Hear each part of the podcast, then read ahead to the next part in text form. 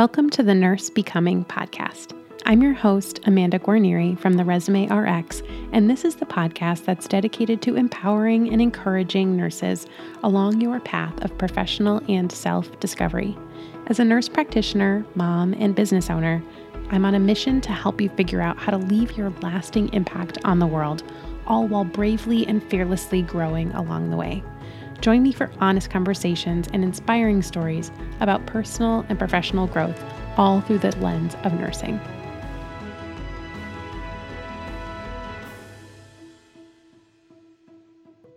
Hello, hello. Welcome back to the Nurse Becoming podcast. Your host here, Amanda Guarnieri. So happy to have you here. Are you ready for a very invigorating conversation about medical malpractice insurance? I am saying that slightly in jest. I know that this is not the most exciting topic, but it is an important topic that we all need to be educated about. Our professional livelihood depends on it. So I wanted to cover this topic and dive a little bit deeper into what medical malpractice insurance is, who needs it, who doesn't need it, what it covers, and also some different nuances. So, I am uh, a partner of Berxi, which is an insurance company.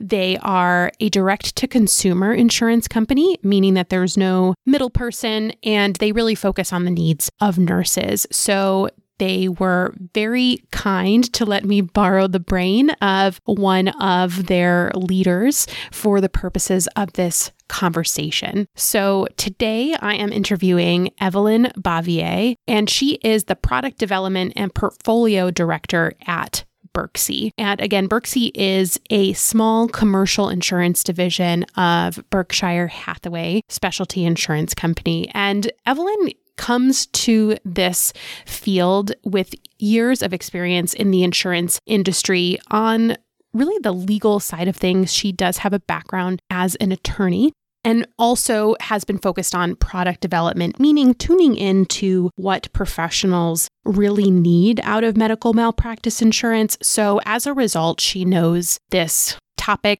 and these products, meaning insurance policies inside and out. And if you are in the market for an insurance policy, I do welcome you to check out the link in our show notes for the link to Berxi to get a free quote, or you can head to berxi.com slash the resume RX. And without further ado, let's talk to Evelyn all about medical malpractice insurance. Hi, Evelyn. Welcome to the show. How are you? I'm great. Thank you for having me. Of course. Thank you so much for for being here. I get a lot of questions about insurance and malpractice insurance, so it was really a great opportunity to be able to have you come on and share your expertise with us. Great. Very happy to be here. So, I've already introduced you formally, but I'd love for you, in your own words, to give us an overview of who you are, what you do, as well as an intro to Berxi, who you work for. Sure. Yep. Um, my name's Evelyn Bavier, and I work for Berxi, which is a direct to consumer initiative within Berkshire Hathaway Specialty Insurance. So um, it is an insurance carrier. Berxi happens to focus on insurance for individual professionals and small business owners. So um, within that, we have a wonderful base of customers in the nursing profession and really across the allied health industry. But I would say the predominant part of our business does come from nurse practitioners and nurses in all different specialties. So we have had a great opportunity to get to know this type of professional really well. And it's just been a great partnership so far. As far as I'm concerned, I've been in the insurance industry for actually going on 16 years now, which is a shock to me. I think if you had asked me when I was in my 20s if this is what I would be doing, um, like many insurance professionals, I would have been very surprised, but it's really been a great journey and it's a really great industry that I think not many people know that much about. And prior to my um, joining Berxi, um, I was a lawyer in various insurance companies, um, so mostly legal roles. But at Berxi, um, and I've been here for about two and a half years now, I lead Berxi's product development, which is to say, my job is really to understand what nurses need for professional liability coverage um, and then to put together policies and products that meet those needs. So it's been, as I said, really great opportunity to get to know a profession really well. That's great. I think that's interesting and thank you for kind of letting us know your your path because I think when we interact with different companies and especially when we're doing something that's not exactly very personal, right? Like right. malpractice insurance isn't something where you're typically meeting with someone one on one, you know, you're interacting with a company and I think it can be really helpful to know who are the people behind the company, where do they come from and and kind of what do they bring to the table. So um yeah, it's great I, that you have a legal background. Yeah, and I love that you mentioned that because I think, you know, I feel like I can say this because I've been with really two other major insurance companies in my uh, working life and in my career. And um, is a little unusual in that it's still small and it is the insurance carrier and not a broker or an agent. Um, you know, we only sell Berxi products. And what I like about that is that if someone were to call Berxi up and talk to one of our product specialists back when we were in an office, I literally sat like 10 feet away from them. And even today, you know, we have our ways versus, you know, via Slack or Teams or whatever to communicate. But I feel really plugged in to what our customers are asking about and um, what, you know, sort of friction points or issues that they're having um, that affect, you know, sort of what our coverages uh, include or, you know, issues with claims or things like that. Um, it's just a, a level of, I guess, closeness to the customer that I have not been able to have in other companies. So you will, if someone were to call, they would actually talk to a real human that I know and who knows me. And it's, um, it is a pretty personal company. So I think that's great. I think that's really, that's really valued in this day and age, I think that a lot of consumers, especially younger consumers, millennial, Gen Z, you know, we like interacting with humans as opposed to feeling like we're interacting with corporations. So I, mm-hmm. I love that you point that out. I would like to kick off the conversation by kind of having you give us an introduction to medical malpractice insurance, maybe define it a little bit so that we have some context for the conversation. Sure. I could sadly talk about this all day long. I'll try to keep it concise. And I, I know that a lot of your listeners probably have a, a base knowledge of what this is, but I think that, you know, in a nutshell, it's a type of insurance that protects you from the costs of having to defend against claims of malpractice. So if you think about it as a way to defray expenses and to protect your finances, I think that's a good starting point. And then malpractice itself is actually a very specific type of claim. It's a very specific concept. I think most of us, when we think about, you know, lawsuits between two parties and someone, you know, making a mistake or doing something that causes someone else some sort of a harm or loss, you know, we've all heard the term negligence. But for, you know, medical professionals, it's not just ordinary negligence. It's a concept that's tied to the standard of care that's expected of a professional with the training that comes with that profession. So, for example, lawyers' malpractice would be tied to, um, you know, the duty of care that's expected of a trained attorney. Physicians' malpractice is tied to what physicians are supposed to be doing or not doing. And similarly for nurses. And it is tied to sort of your level of license or your level of training. You know, RNs are held to a specific standard for RNs. Um, nurse practitioners um, would be held to a specific standard of care for NPs. So it is very much tied to your professional obligations, your professional training, um, sort of best practices known in the industry. And then the question becomes, is there a claim that you somehow breached that standard? So before I get into what the insurance actually is, um, I just sort of wanted to uh, give an overview of what a malpractice claim might look like. And so the claims can be actual lawsuits. I think that's what most people think of, um, where basically it's a claim that says, Hey, I was your patient.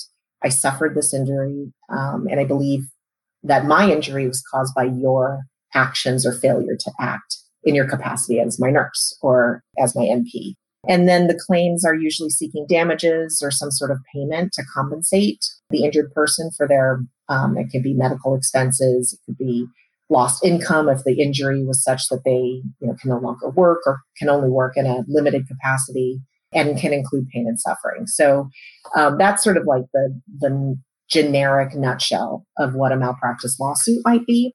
The most common allegation is, you know, sort of medication errors, failure to diagnose something, failure to monitor a patient.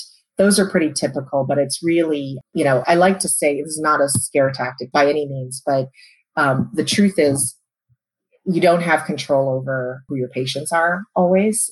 And you don't you know it's it's just what insurance is for which is sort of unforeseeable you know complications right? So the claims can really run the gamut of different kinds of allegations and then the claims that might be within the malpractice sphere can also include investigations into your professional conduct so if this isn't a lawsuit from a patient necessarily, but it might be a uh, board of nursing investigation or HIPAA violation investigation, something like that, right? So it's still, you know, not necessarily allegations of negligence, but an allegation that you violated um, some other standard or your ethical obligations or privacy obligations. So, you know, it's really designed to, you know, address those kinds of situations.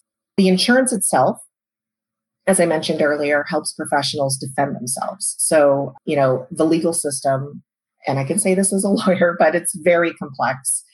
And it's uh, very true for medical malpractice claims. It's procedurally challenging.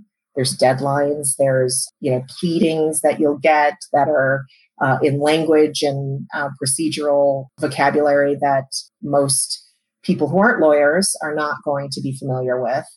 Um, and it can be expensive, even just to respond, right? Before you even get to the question of, are you liable? Are you responsible? Right. So um, having the med mal insurance means that the insurance provider will give you access to experienced med mal attorneys. And that's pretty important, right? Because med mal is a specific type of legal claim and you want an attorney who is experienced in dealing with med mal allegations. So the insurance will hire you an attorney. That attorney will help investigate the facts, develop your defense, figure out who the witnesses are or figure out, you know, what information you need to protect your reputation and protect um, your bottom line.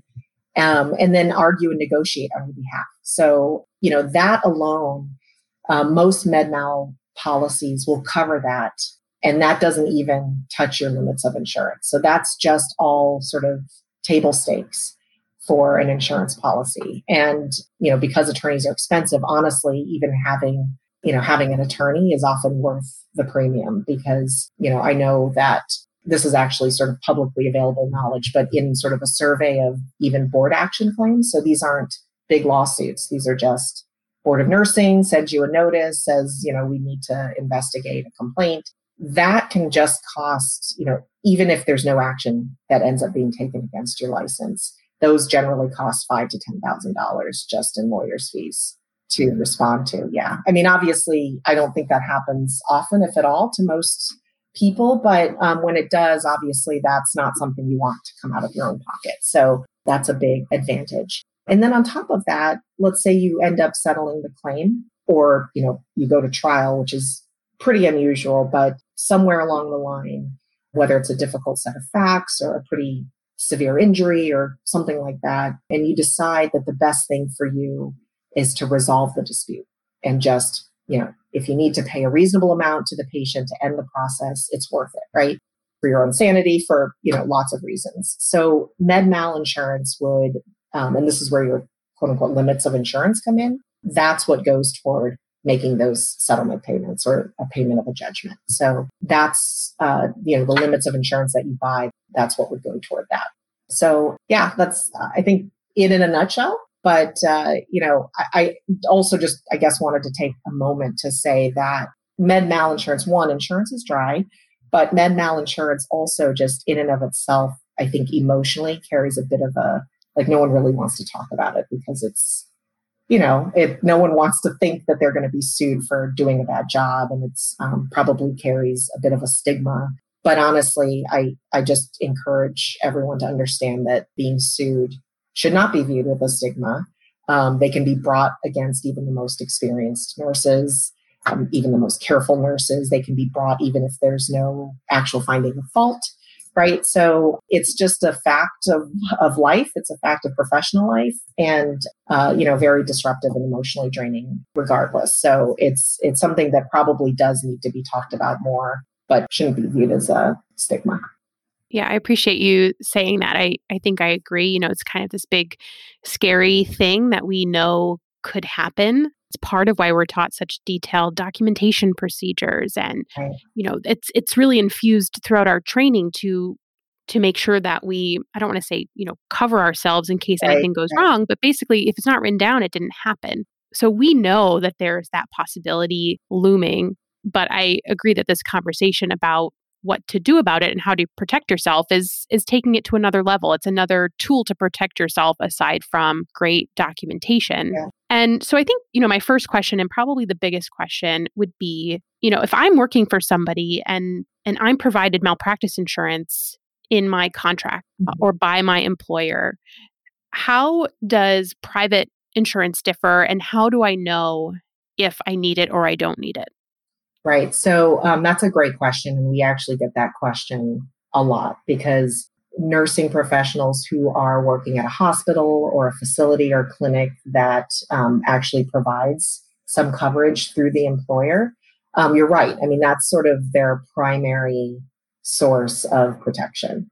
And in many ways, it makes sense because the employer and the professional are aligned in making sure that you know there are good protocols, that um, there are good checks and balances, great risk management, and so hopefully no one gets you know sued, right? So that makes perfect sense. But you know, I, I have seen, and a good number of our customers are um, customers who are buying supplemental insurance on top of that employer provided coverage. And I would say that for those customers, the reason that they ended up buying supplemental coverage is because they volunteer or work at more than one job, right? So they're not just working for their employer. And um, because that additional work is in their capacity as a nurse, they would not be covered by their employer for that additional work. So that's one big reason why someone buys supplemental insurance.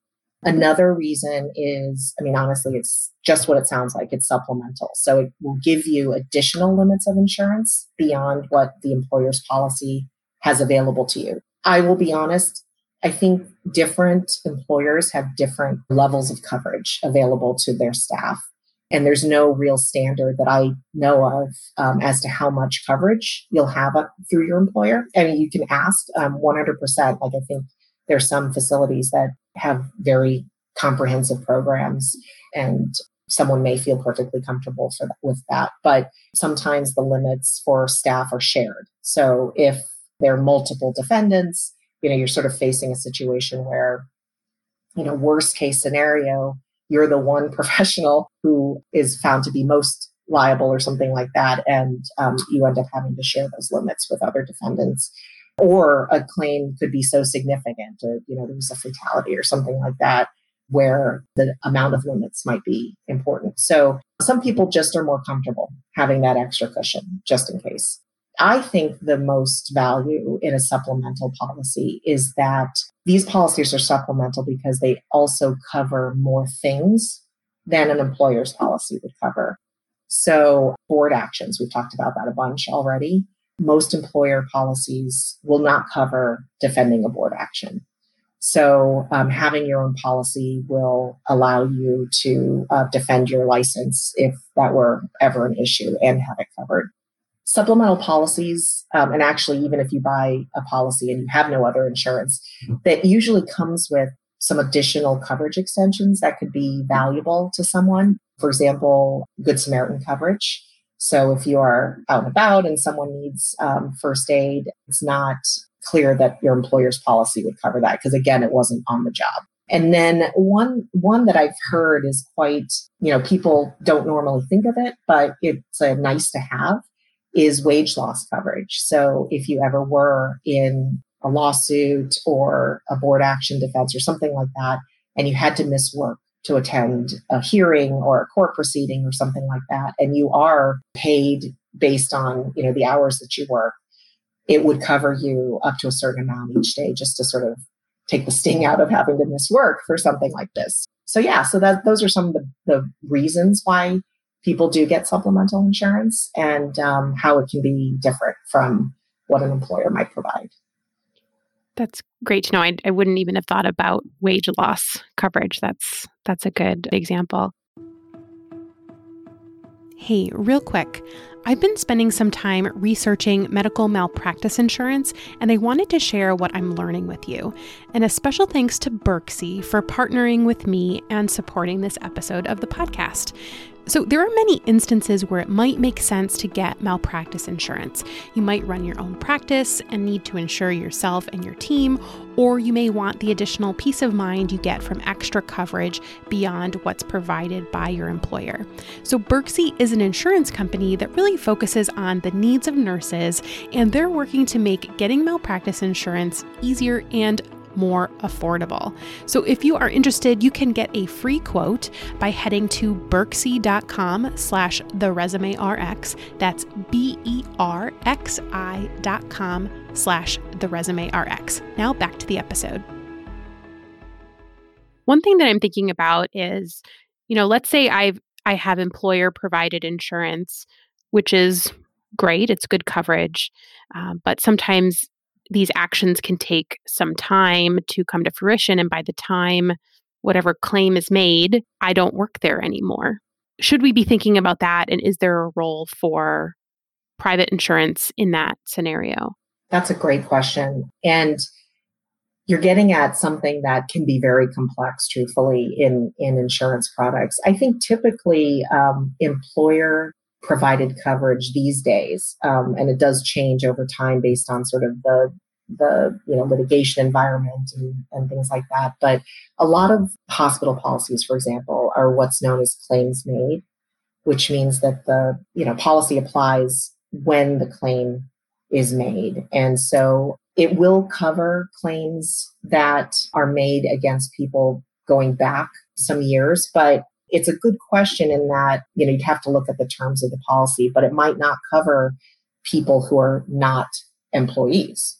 So if a claim is made five years later and you're no longer an employee, what I would want to be careful of when you leave that hospital job is that you have what's known as tail coverage from the hospital. So, or at least some sort of, you know, assurance that um, if a claim was made later after you're no longer an employee, that you would still get the benefit of that coverage. The other way that um, people do handle that is that when they leave, they'll buy a policy with something that's called nose coverage. So this is all very technical, I know, but it's kind of it kind of makes sense if you think about it. It's um, what came before or whatever. The nose coverage. Someone can um, buy their own policy. Say, hey, you know, I'm yes, I'm buying my first policy that's just my own. Um, but I've actually been working for 10 years, you know, before this. And um, so I would like to buy coverage that will cover me back 10 years for my prior services. And so it does cost a little bit more, but obviously it gives some peace of mind that you'll have that coverage if something happens later. You know, I think that's a, a really interesting point as well, because for the healthcare profession, you know, obviously there, there are situations where you know right away if someone has been injured or has gotten worse or has a complication, right? But in healthcare, as we know, sometimes, especially with um, failure to diagnose type situations, people may not find out that, you know, there was a missed symptom or something like that until years later, right? So that's just the reality and, you know, sort of you know what happens in, in the medical profession. So knowing what to do to make sure that um, you have coverage sort of over time that extends throughout the course of your career or even you know even if you were to take a break just to make sure that you have that continuous coverage um, is important. Yeah that's that's good to know. And that you know i partially a personal question. I'm not working clinically at the moment yeah. but i'm thinking you know i've got 10 years of, of clinical practice up until last year that if anything were to be claimed or filed now about mm-hmm. those times I was working, I likely would not be covered by those employers right. any longer. Right. So that's really that's that's good to know. So so what I'm hearing is nurses and NPs across the board, in 99% of cases, need to have some sort of malpractice insurance, whether it's provided by your employer. And if it's not, it really should be something that people get on their own. And I, I, think that that's a really important question to ask as part of the interview and hiring process, especially if you are in any sort of unconventional type of hiring scenario. Like if you're not going to be a W 2 employee, mm-hmm. chances are you're not going to be provided insurance as a benefit from your employer. So would you agree that in 99.9% of cases, everyone needs to have some sort of insurance of some kind? I would. And I, I know that I work for an insurance company and everything. So it's really not even from, you know, my position within Berxi. It's, it's sort of just, maybe it's from my legal background. I just sort of recognize that this is um, a profession that, you know, does face um, legal uh, challenges, you know, not infrequently. And it would be wise at least to have, you know, make sure that your employer has you covered in case that ever becomes, you know, your reality. So I think it's expensive to litigate and to defend yourself. So, you know, really in the interests of your financial health, you know, having that insurance can usually be very worth it for, you know, so just in terms of, you know, the expense to buy an insurance policy of your own, I will note that supplemental insurance, what we were just talking about earlier, is actually less expensive than you know sort of a, a standalone policy um, or what we call a primary policy. It is extra cushion on top of the employer's um, coverage, so um, it's less expensive because it's less likely to be needed. You know, even for someone who, like you said, isn't a W two, maybe is a 1099 or an independent contractor, uh, 100%. You know, you want to uh, make sure that you have a policy. And what goes into determining uh, the cost of that policy will be your license, your profession. So, you know, RNs have a different premium than NPs. And then even beyond that, sort of your specialty. So your area of practice um, will also determine what that premium is. And then couple other things. One, the state that you're practicing in, your primary practice state, you know, just as an aside, most policies, including Berxi's policies, are portable, meaning that it's really tied to the scope of your license. So if you happen to have licenses in two states, that's okay. You don't have to pay extra for that or anything like that. But yeah, so it's the state where you're licensed often uh, determines the premium a little bit as well. And then, um, you know, for people who are 1099s or in less traditional sort of nine to five employed type uh, work, your hours can also affect your premium. So if you're part time only, 20 hours a week, you know, you're you can expect your premium to be less as well. So yeah, it's it's generally pretty affordable. I would say that you know nurse practitioners can typically expect to pay you know somewhere in the 1,000 to you know 1,500 range, depending on the state that you're in and your specialty, like I said, and probably you know I don't know, like two thirds of that for a supplemental policy. And RNs are around $100 for an annual policy. So it, it can be really affordable, you, and especially when you think about all that it covers um, if you ever needed it.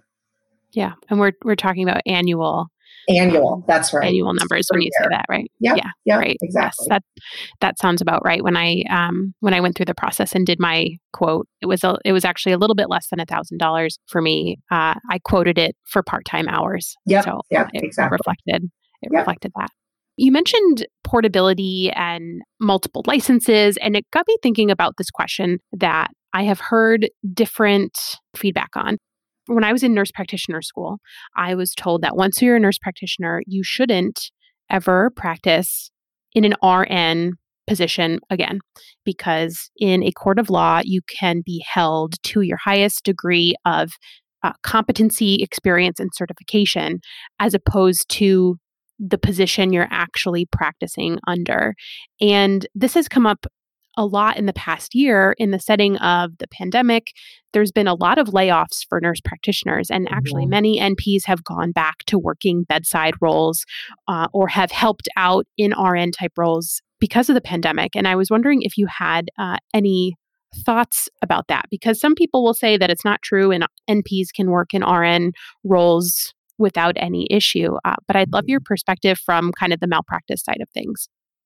So um, there are a couple different ways to answer that. I think the you know the probably least satisfying way to answer it is that it may depend on the state.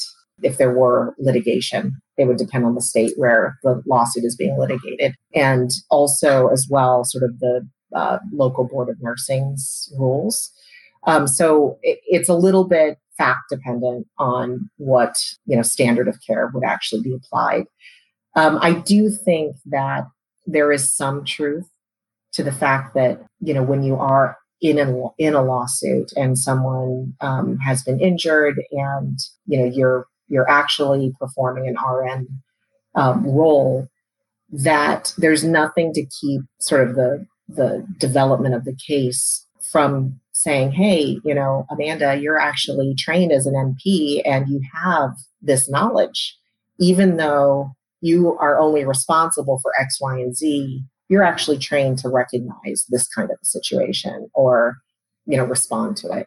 Now, you know, and you would have to defend against that. I think what makes it a bit of a tricky situation. Um, in terms of actually buying malpractice, you know, we ask, for example, when you come to our site to buy a policy, we ask what profession you're seeking coverage for.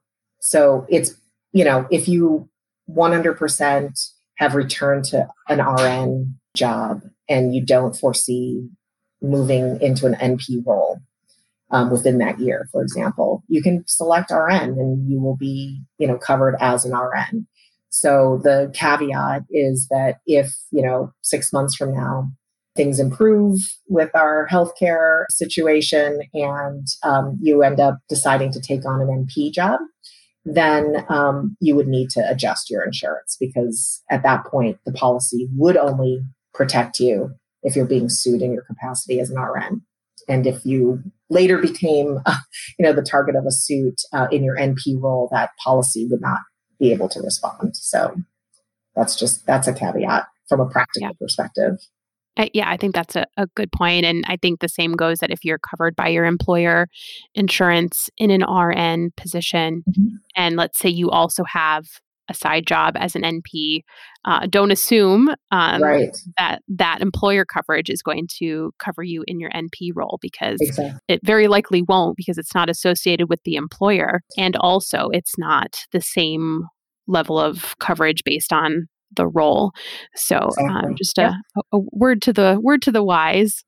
My other question is about students. So nurses who are in school to be nurse practitioners and they are doing clinical rotations. Is that a good scenario to have medical malpractice insurance and is that something that is that is mm-hmm. typical?